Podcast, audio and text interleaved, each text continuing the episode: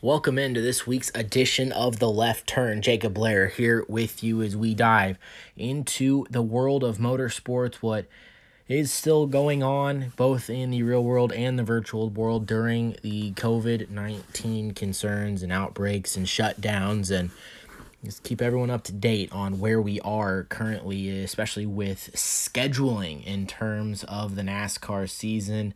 And it's really hard to put together a schedule as we move forward with this. We've seen IndyCar put out some proposed schedules, and then Detroit got canceled for the IndyCar series, so both of those, that double header is gone. They've added a double header at Iowa.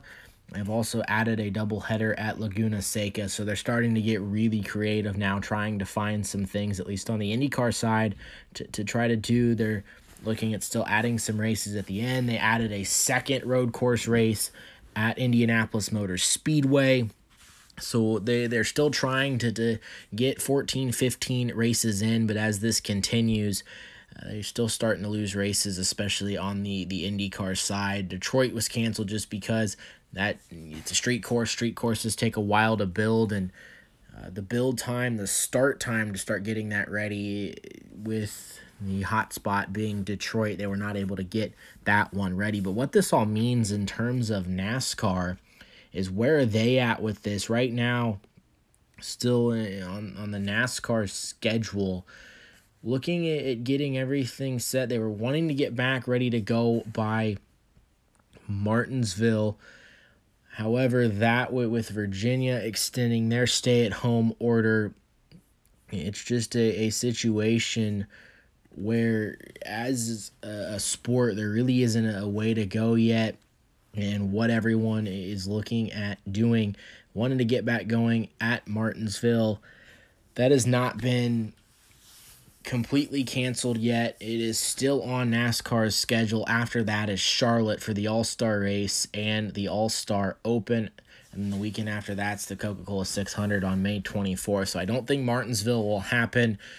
And I don't know if it'd be worth coming back first week for the All-Star race and the All-Star Open. So I think we're still looking at Memorial Day weekend, probably best case scenario when we get fired back up in the NASCAR world. Still think it could go into June before we really get going. But NASCAR has not put out a schedule as of yet. I think they're still waiting on a confirmed, okay, this is when we can actually get back going, waiting on someone to get that information to them. And until then, there really isn't a reason to put out a schedule. I kind of agree with that. Don't put anything out. If you have to change it again, wait till it actually needs to get going. We're hearing double headers. We're hearing midweek races. And if they want to get 36 races in, that's what needs to be done. Some other news out of the NASCAR world is the 2020 the next-gen car set to come next year in 2021 has been entirely pushed now to 2022. We mentioned last week that it had been postponed.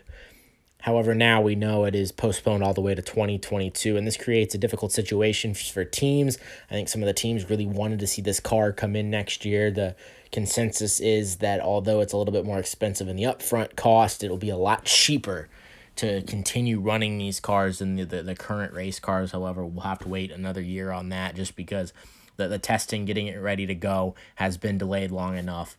And NASCAR kind of talked about last week, maybe they'd go the car of tomorrow route. They went with that car in terms of bringing it in for part of a season, see if they did that with this next-gen car, but they're not going to do that. It'll just be 2022 before we see that race car. In terms of other NASCAR news, the Hall of Fame nominees for the 2021 class of the NASCAR Hall of Fame were released today. The way it works, there's a modern era ballot, and then there's a pioneer era ballot. That pioneer era is someone that started their career 60 years before where we are today. So if you look at 2021, it'd be anyone that started their career before 1961. But on that modern era ballot, there's Neil Bonnet, 18 Cup Series wins, a couple Coca-Cola 600 wins, Jeff Burton, 21 wins, a Southern 500 win, and two World 600s or Coca-Cola 600s. Dale Earnhardt Jr., a 15-time Cup Series winner, a 15-time most popular series driver, 2 Xfinity Series champions, a Cup Series winner as well. Carl Edwards did make the list his first year able to be on the ballot, a 28 Cup Series wins to his credit, and a 2007 Xfinity Series championship. Harry Gant on the ballot, 18 Cup Series winners, including 2 of those Southern 500 victories. And those when talking about Hall of Fame drivers, it's championships, it's races won, but then it's also those crown jewel event wins, being the World 600 and now the Coca-Cola 600, the Southern 500, the Daytona 500, and then you can add some Brickyard 400s into that as well. Harry Hyde, the 1970 NASCAR Cup Series championship crew chief, is on the list, and in terms of modern era, he is the only crew chief on the list. Larry Phillips back on the ballot this year in terms of the short track world, and that's what makes Hall of Fame for NASCAR so tough, is it's not just the top level, it's not just the Cup Series, it includes Xfinity, it includes trucks, and it includes everything below that too in the Wheel and All-American Series. And that's where Larry Phillips did a lot of his damage in terms of winning races, was able to put together a lot of wins. He's on the list. Ricky Rudd, a nominee this year, 23-time NASCAR Cup Series winner, won the 1997 Brickyard 400. Kirk Shelmerdine, a 4-time Cup Series champion crew chief, so he is the second crew chief. Misspoke there earlier on that one, but Shelmerdine on the list. And then Mike Stefanik, 9 different NASCAR championships. That is the modern era ballot, and a lot of really good race car drivers, a lot of really good crew chiefs on this list, but we're now seeing the NASCAR Hall of Fame, it started up so late that we had to get all of the legends of the sports, the Richard Pettys, the Dale Earnhardts, those guys into the Hall of Fame. Now you look at where we are for 2021, we kind of have caught up a little bit, and might be the weakest class we've seen. It doesn't mean it's a bad class. It just means that I think that in terms of who makes it in this year won't be quite near who has made it in up until this point. Right now, the way I look at this is Dale Earnhardt Jr. will get in. Although his on-track resume, I believe maybe his on-track resume doesn't get him into the Hall of Fame. It's not all entirely what you did on the track, and Dale Earnhardt Jr. did a lot for the sport off the track, and a lot of it had to do with the popularity, but Dale Earnhardt Jr. will get in. I think Carl Edwards, you look at that as well in terms of winners on the list, the winningest driver on the list, 28 Cup Series wins, close to a championship. I think the one thing with Carl is you look at, he really didn't have many of those crown jewel victories. And then where any of these other, I think Neil Bonnet could be there. Harry Gant might get in. I think Jeff Burton this year at least would have an argument. And next year when we get Matt Kenseth, I think Kenseth will be a first-time ballot into the Hall of Fame, but he's not on the list this year. So looking at where everyone's at, I think Larry Phillips, it's a good year for him to get in. But really anyone on this list, I think it's really close, and wouldn't surprise me if anyone on the modern era ballot got in. In terms of the Pioneer ballot, Jake Elder on the list. He's a 3-time Cup Series champion crew chief. Red Farmer on the list. Banjo Matthews, Herschel McGriff, and Ralph Moody on the list as well. Red Farmer, I think that's a name a lot of people have heard.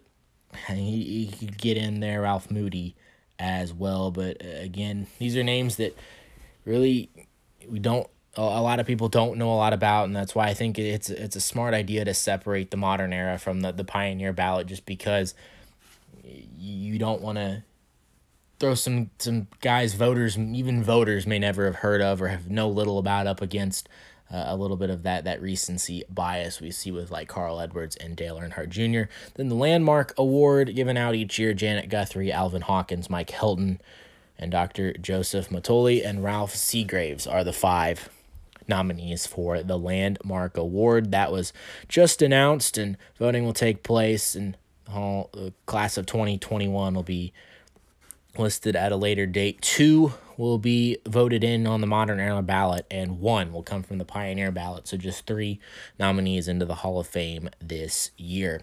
And that takes care of everything on in terms of real life racing. We did have some sim racing again this week. The IndyCars were at Birmingham running the Honda Indy Grand Prix of Alabama on iRacing, and it wasn't all about Sage Karam this week like it was 1 week ago at Watkins Glen. Karam was one of the fastest cars on the track, but he and Felix Rosenquist got involved in an incident. Rosenquist went on to finish 6th, but Sage Karam finished in the 27th position. Led 24 laps, but ended up falling short. Scott McLaughlin, a driver that's not yet made a real-world IndyCar start, was scheduled to do so this season. Now I'll have to figure out with his supercar schedule over in Australia how that will work. Can he get over to run races? I think a lot of people are excited to see him run a Penske car, but he gets the win, led 12 laps. Will Power was second, Scott Speed third, Alex Plow in fourth, and then Simon Pagenaud in fifth. I think regardless, though, the one of the coolest stories is Robert Wickens finished in the 8th position. They got his sim up and running using hand controls and showed he's very adaptable, able to finish in the 8th position and put together a stellar run. Jimmy Johnson, he finished in the 12th position. Drivers we didn't see 1 week ago, James Hinchcliffe and Ed Carpenter. You also look at Scott Dixon. They were able to compete in this race as well.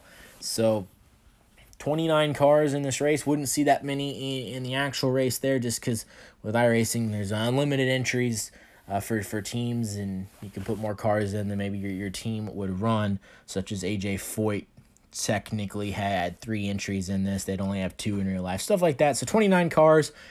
They added a competition caution this week. Rather than running 45 laps at green, they added that caution on iRacing. There are no cautions on the road courses unless they are manually called. The system does not call them, so they called one at lap 15. It kind of changed things up a little bit, forced a little bit of strategy, and mixed things up a little bit more. On the NASCAR side of the sim racing world, well, they were at Bristol, and something to mention about Bristol and iRacing, for those that are on the service, they know this. For those that are not, I will explain it. There is a well-known fact that iRacing and Bristol are two things that don't match in any way whatsoever. They're normally wreck fest no matter what race you run, no matter when you run it. It is simply a wreck fest. And I think some of that sits with Bristol. So much happens so quickly. You don't have real-life spotters. You don't have the feel of the seat of your pants, and you're just sitting there visually trying to handle everything at the same time. And it's in terms of everything happening with a little bit of information you get, it is so difficult to run and not run into each other there. And then you take a lot of drivers that are new to the service, new to iRacing, and it just did not mix well. I also think you have a mix of drivers that are between this, this is a real race, this is serious. You have another mix of drivers that, hey, this is just fun. I'm okay with bouncing off of people. And it led to what we saw on Sunday, which was not a good race. It was tough to watch. It was really a demo derby. I think when they continue on and run the next race at Richmond, it'll be much, much better. Just had to get through Bristol week. And I think Clint Bowyer, he tweeted it out best. Even though it was virtual, only one person left happy. Everyone else was mad. That one happy person was William Byron, led 116 laps of the 150-lap race, and was able to finally get that NASCAR eNASCAR iRacing Pro Invitational Series win. So Byron gets the win. John Hunter Nemechek in second. Timmy Hill in third. So if there were point standings, I'm still waiting on those to actually pop up and give us some point standings. Timmy Hill would be the point leader. Denny Hamlin finished in the 4th position. Matt DiBenedetto finished 5th. Ryan Preece 6th. Parker Kligerman 7th. Tyler Reddick 8th. Garrett Smithley in 9th. Michael McDowell in 10th. So we continue to see those documented heavy iRacers still populating the front of the field.